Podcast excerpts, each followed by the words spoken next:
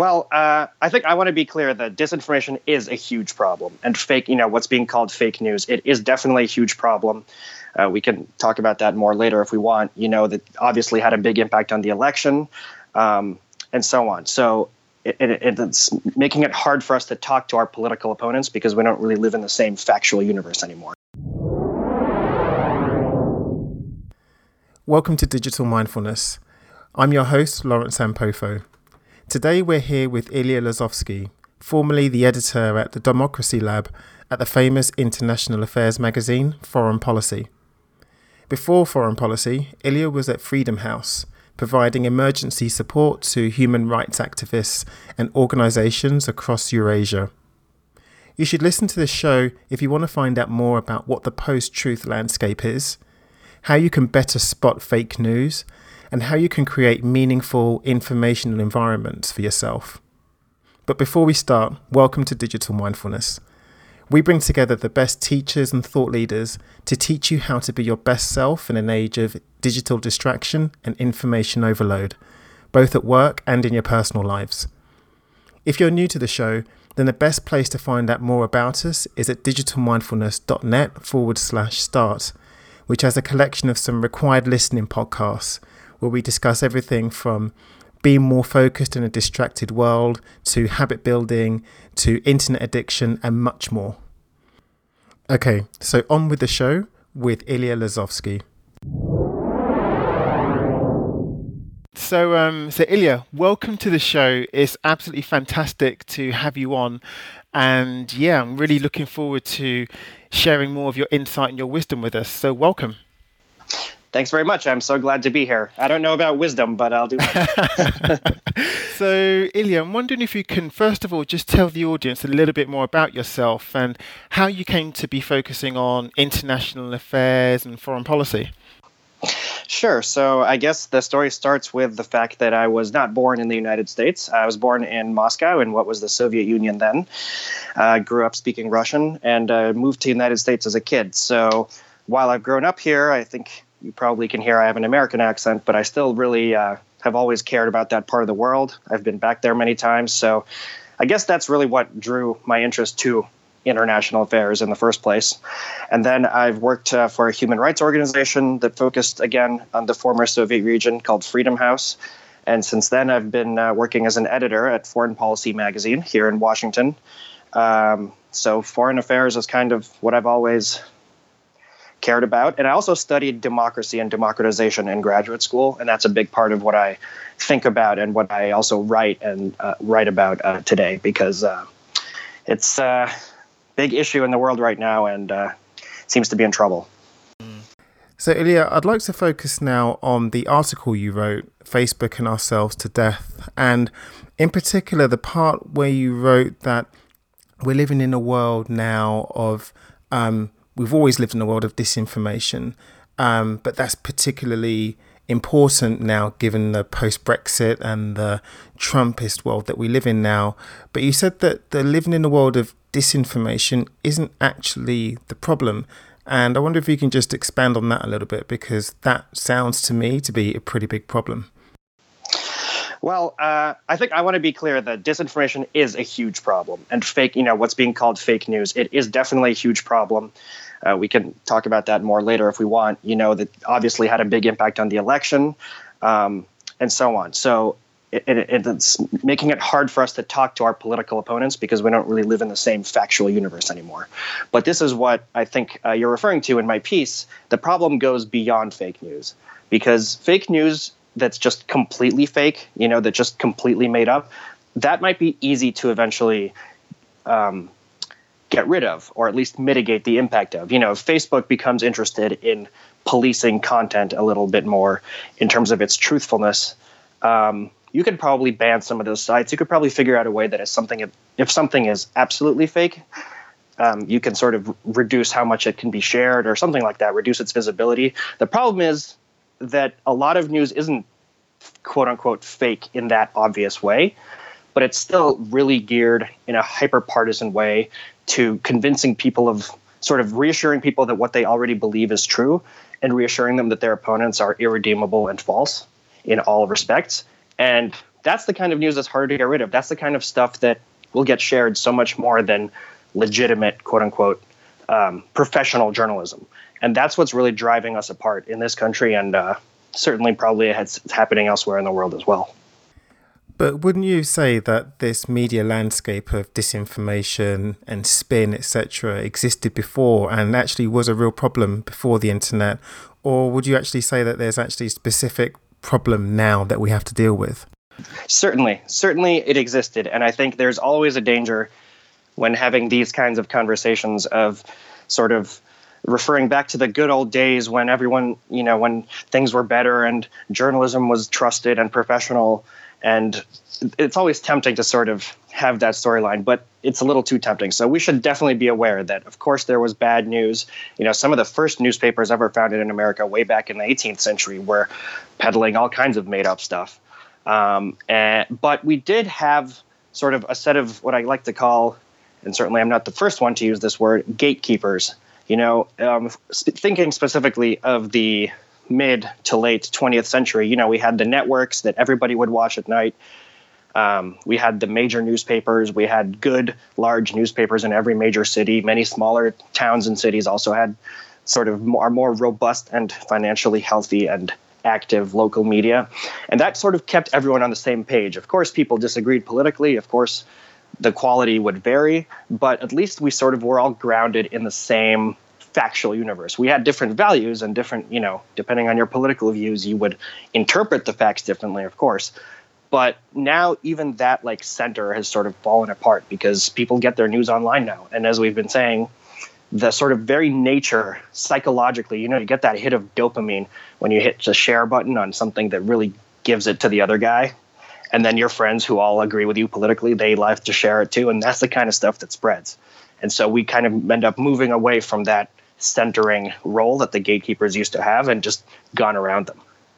So, one of the things that you've spoken about in your article and in your writing is the prevalence of echo chambers. And you've written about just how dangerous these are and how prevalent they were, particularly during the election. And and it's interesting to me because echo chambers, you know, people have written about echo chambers before, and the internet, a lot of the major online services we use, um, they're based on serving us content and other services, etc., that are based on what we've done in the past. They're based on our historical activity. So we kind of live in digital echo chambers all the time. But you were saying that these are really especially dangerous. And why would you say that is? and it's also distracting us from uh, other things that could be more beneficial. You know, I was just talking a little bit about the gatekeepers, the sort of professional journalism that used to keep us all more grounded. They, in some sense, they still exist. You know, there was a people like to complain about, you know, quote unquote, the state of journalism today, but there was a lot of really great journalism that this election produced. The New York Times, the Washington Post, you know, many other outlets really dug into his background, you know, how he's treated his contractors, his business dealings, you know, his uh, dishonesty. This was all out there, but because we're all in these echo chambers online, that where like news like that doesn't really spread as much. You know, it's it's just not shared as much. It's shared in certain circles, but it's not as widespread as the things that the things that are more partisan because it's just uh, it's just in our nature to prefer those things that reinforce our sort of tribal political identities. So that's the stuff that gets shared, and that's the stuff that you see. So that's really, I think, the real danger of these echo chambers is that it distracts us from um, the actual facts. That's, but that's terrifying, though, isn't it? I, mean, this I completely, It's completely terrifying. I mean, this is all the the only content that kind of comes up and that comes into our cognitive map as it were. It's just the stuff that people feel that they want to share, not the stuff that's actually true, but the stuff that resonates. That's right. That's right. And um, you know, I don't want to make a sort of a moral issue out of this. It's not. I don't want to like castigate people for sharing dumb links. It's that uh, you know, I, w- I wish we were all. It's just it's part of our human nature, you know, and we used to have our institutions used to be, I think, better configured to sort of counteract that part of our human nature. And now, because of the way social media works, and it's not just Facebook, of course, although I'm, we keep using Facebook as the example because it is so dominant in the landscape. Um, it's just working, it's sort of accelerating our very worst impulses. And I think there are ways to fight against that. You know, I think that we should be definitely all thinking and talking about how we can sort of build other systems that would be more effective at curbing those sort of tribal impulses. Um, that's why I wrote the piece, you know, because I think this is a huge emergency. So definitely, I'm very scared about it. You know, it sounds like I hope I'm not depressing you too much, but it sounds like sounds like you're hearing that. So I think that's good. That's what I'm trying to do. But there's a lot of work. Uh, you know, I think we can't give up. You know, we got to keep trying. So we've just been talking a lot about truth and whether online media can be trusted or not. And you've spoken a lot about this word, you know, gatekeepers, people who are gatekeepers, and particularly the mainstream media. But we also have these online gatekeepers, right? These people of influence online, and we get our news and our trusted information from them. But do you think even then these online gatekeepers can be trusted in the same way as mainstream media, given that the truth of online content is just so fluid? Well, who um, I'm not sure exactly who you're referring to. I think the thing, uh, certainly, some people are very influential online and you know produce a lot of content that gets a lot of clicks. I mean, I think of the type of people like uh, Matt Drudge, you know, who runs the Drudge Report. He decides what links go, what link goes up there in the front, and that will be seen by God knows how many people. So yes, and of course. Uh, if you look into Matt Drudge and what he believes, you will notice that he has an agenda and you know, if you are trying to consume news in a savvy and intelligent way, you will try to correct for that when you look at, you know, the stuff that he posts. But so many people just are, I'm afraid, are not equipped to do that. So definitely the issue of trusting, figuring out how much you can trust a particular gatekeeper is, I think, the big question because we need to become much better. We need to teach our children, you know, we need to teach people who are going to be growing up in this new world uh, to navigate it with more skill and more savvy, I guess, and more. Uh, so that's the challenge that's before us, you know. So, given everything that we've been talking about, and again, just how fluid and malleable the truth is when we get online, how do you think then, as citizens, that we're almost less equipped now to make really serious, informed decisions about our society, like who the next leader of our countries are going to be? Um, I think it depends. I mean, you can be equipped to some extent, you know, by your natural impulses, by, but a lot of it has to do with education. So, I think there. I think we need to be better equipped, and I think uh, you know we can't change human nature, but what we can change is how much attention we pay to this problem in our sort of primary education when we're teaching everybody sort of our common, you know, cultural standards on how we should be acting online, how we should be thinking of things online. That could be, our education could be equipping us much better. I mean, I'm uh, people just the vast majority of people don't think or talk about politics, you know, as much as like political pundits who live in Washington D.C. and go on podcasts do, you know, or who host the podcast for that matter. So um, we just have to remember that like people have their own busy lives and they don't have a lot of time to devote to these things and to figuring these things out. That's why I don't want to blame anybody. But I just want I just wish that part of a basic education would include some of the easiest and most important ways that they could become savvier. I keep using that word. I wish there was a different word I would think of um, about how they consume information online. Yeah, I think this is really important, and you know, you and I will talk about the more of the technical solutions, um, I think, later on in the show. But I just want to expand upon this idea of digital literacy. And just again, in the piece, you've said this just about how important it is that we start learning um, digital literacy skills right from when we're in school and almost how the curriculum needs to change to accommodate this. But what would you say then are the most important? um, digital literacy skills that we need to take away with us right now and employ?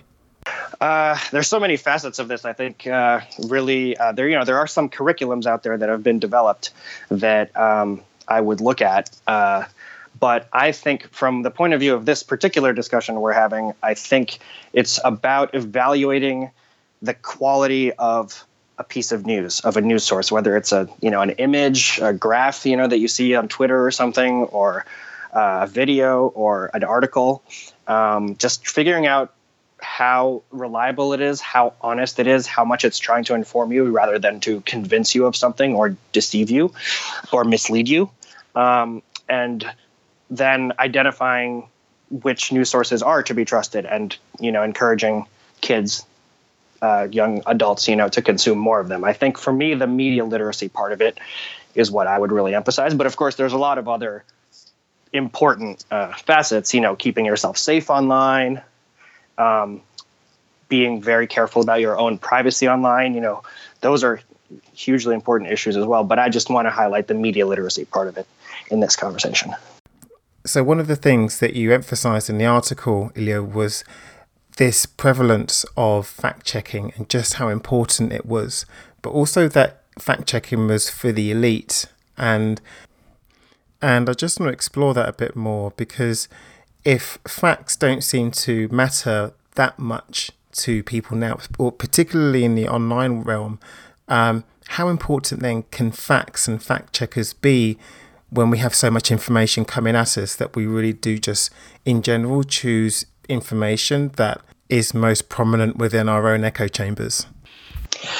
Uh, that's the big challenge. You know, I wouldn't I wouldn't just go so far as to say it had no impact. I mean, I'm really glad the fact checkers were there. I think in the sort of mainstream media that the more uh, politically informed people are reading, the fact checkers were very helpful, and I certainly I think they did an amazing job. I think the problem is again just that the the nature of like a long, detailed fact checking article is that people aren't as inclined to share it, and people aren't as inclined to read it because it's not as fun because it's not as fun as you know a really sharp sarcastic angry blog post that's talking about how evil hillary clinton is or about how evil donald trump is for that matter. It's much more satisfying to share that than to share something that's long and detailed and maybe a little dry and maybe not as clear cut because the truth is complicated so when you're a fact checker you know some parts of the information you're checking are true some are not true you have to sort of very carefully ex- explain and just people aren't just as inclined to share that. So that's why I say it's for the elites. I think most people just don't read that kind of content. So that's why I was talking about education earlier because I think we have to try to teach people to be their own fact checkers, you know, internally. We have to teach people that we're out there online to have that kind of switched on in the back of their minds at all times rather than relying on someone else doing it for them. So, Ilya, I know that a lot of your um, a lot of your research focuses outside of the US, and given that we're speaking about this whole post-truth environment, I'm wondering does is the impacts of fake news and the post-truth environment is that felt as keenly outside of the US? Absolutely. I mean, if you're looking at uh, you know, you're talking about Ukraine. Russian President President Vladimir Putin is the master of this post-truth era because uh, it's a different situation there. You know, there I don't know if I would say that social media is the biggest danger, or at least in the same way as it is here. There, you know, all the media is uh, sort of either directly controlled by the state or is highly uh, incentivized to produce content that is in favor of you know the Russian government and Vladimir Putin. So, and he's used this kind of disinformation. This is the sort of standard tactic of these um, very professional and uh, outlets is to just throw up so many different theories. For example, the airliner that was shot down over Ukraine, uh, pretty clear according to Western investigations and Ukrainian investigations and international investigations that it was a pro Russian separatist who fired the Russian weapon that downed the airliner. And the Russian news will acknowledge that version of the story, but it'll also throw up 10 others that are mostly con- crazy conspiracy theories. And so, but just by throwing so much disinformation out there, you don't have to censor the real news you know, like the Soviets used to do, you can just drown it out by uh, kind of creating an environment where nothing is real. Uh, there's a great author, uh, Peter Pomerantsev, who wrote a book about this called about Russia, about the information sort of space in Russia, called "Nothing Is True um, and Everything Is Possible." And that's a I just love that title because that just kind of says it all. You know, when when you can't figure out what the truth is, and here, this is the connection, you know, to the social media conversation we've just been having. Uh, when you can't figure out what the truth is, you're vulnerable to. Uh, when you can't figure out what the truth is, there's no way to fight for it. You know, so the purveyors of misinformation will be the ones that win. So, we've been talking pretty freely using these terms like post truth and fake news, but just for people that might not know or might not understand what these phrases are, what does post truth actually mean? Well, I think uh, it sort of just uh, embodies what we've been talking about already is that this sort of environment now where people people, as I as we were saying earlier, aren't equipped to figure out what the truth is because of the way that the information is presented to them by different sources, some of which are more trustworthy than others. We've come to an era where we can't all agree on the truth. There is a truth still out there, you know, and some of us, to some extent, uh, can see it, and some of us see it to a lesser extent. And um, that's a very euphemistic way of saying it, but you know, some people are just wrong, and they believe very strongly that they're right. And this is a problem that's getting worse because people aren't equipped to figure out whether someone, a source online, is or a Russian propaganda channel for that matter, is um, you know telling them the truth or not. So then, Ilya, how then do you yourself make decisions on what's true and what's not, and what's valuable and what's not online? Mm-hmm. Um, I mean, I, there's several elements to this. First of all, I think you always have to be challenging yourself. If you become too comfortable in your beliefs. You know, I'm open about the fact that you know politically I consider myself a moderate liberal. Uh, and but I always try to. There's plenty of criticism of liberalism out there, you know, and I always try to read it, especially by people that are smart and that who I think are arguing from an honest place. You know, I may never agree with them, uh, but it helps me keep me honest about my own beliefs because I'm constantly challenging them. So that's an important thing is keeping that as part of your sort of information diet. Smart people you disagree with who will challenge your preconceptions. Another thing is just to be mindful of standards. You know, you people sh- I know what good journalism looks like and I know what bad journalism looks like and I read the good and I avoid the bad. So that's a great way of sort of you have to police, you know, sort of the borders of your like information landscape and make sure that good stuff is getting in and bad stuff is not.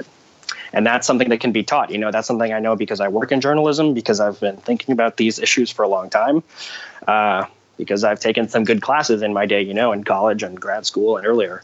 Um, I wish everybody had those resources, and I think uh, that's I've been fortunate, you know, to have them and to be able to sort of curate my information diet in this way. I agree with you that it's definitely important to challenge ourselves by getting these different viewpoints but wouldn't you say that in this information age that that is itself part of the problem that it's actually really quite hard to jump out of our filter bubbles and find people that we really disagree with to challenge us. Because in the past you would just switch on the radio or the television and the content was served to you so you could get those different viewpoints. But now, would you say that it's more difficult to find those different viewpoints?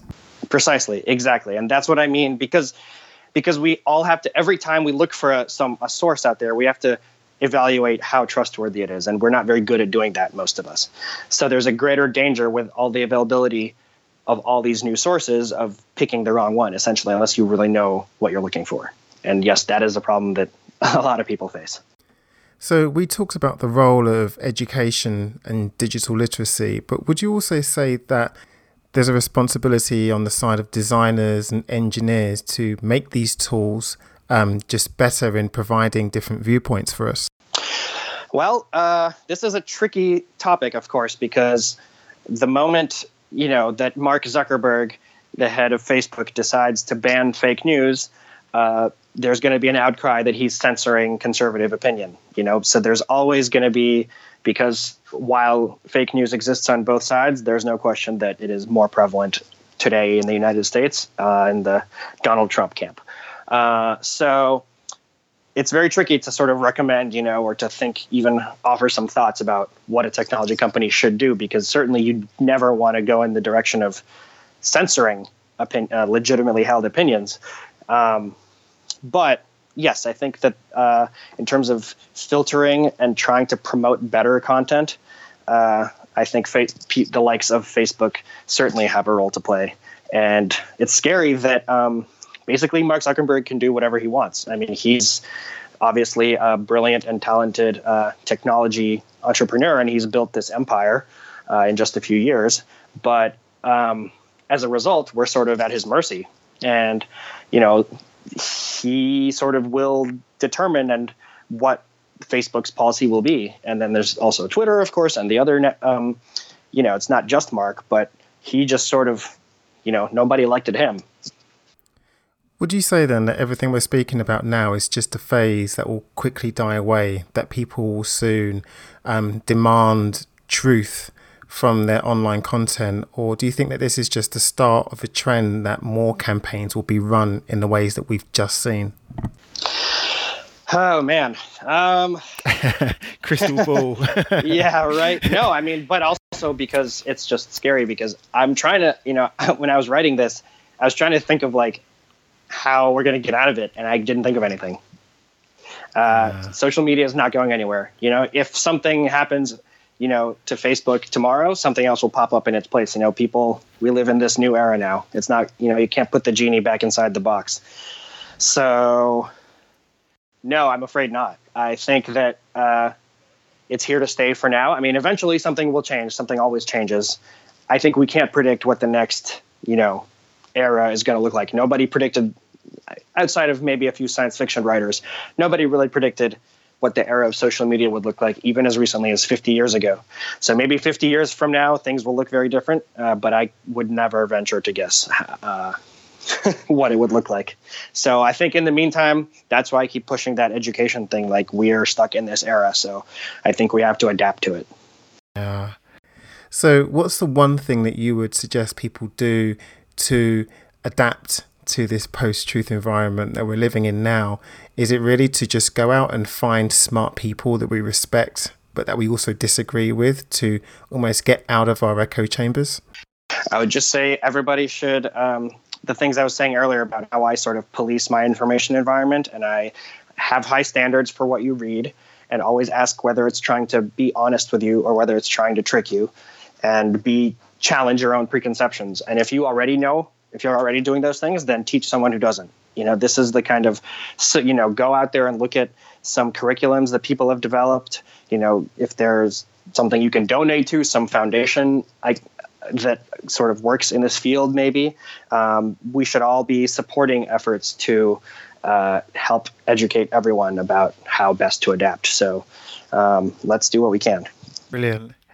So, Ilya, where can people find out more about you and your work and connect with you?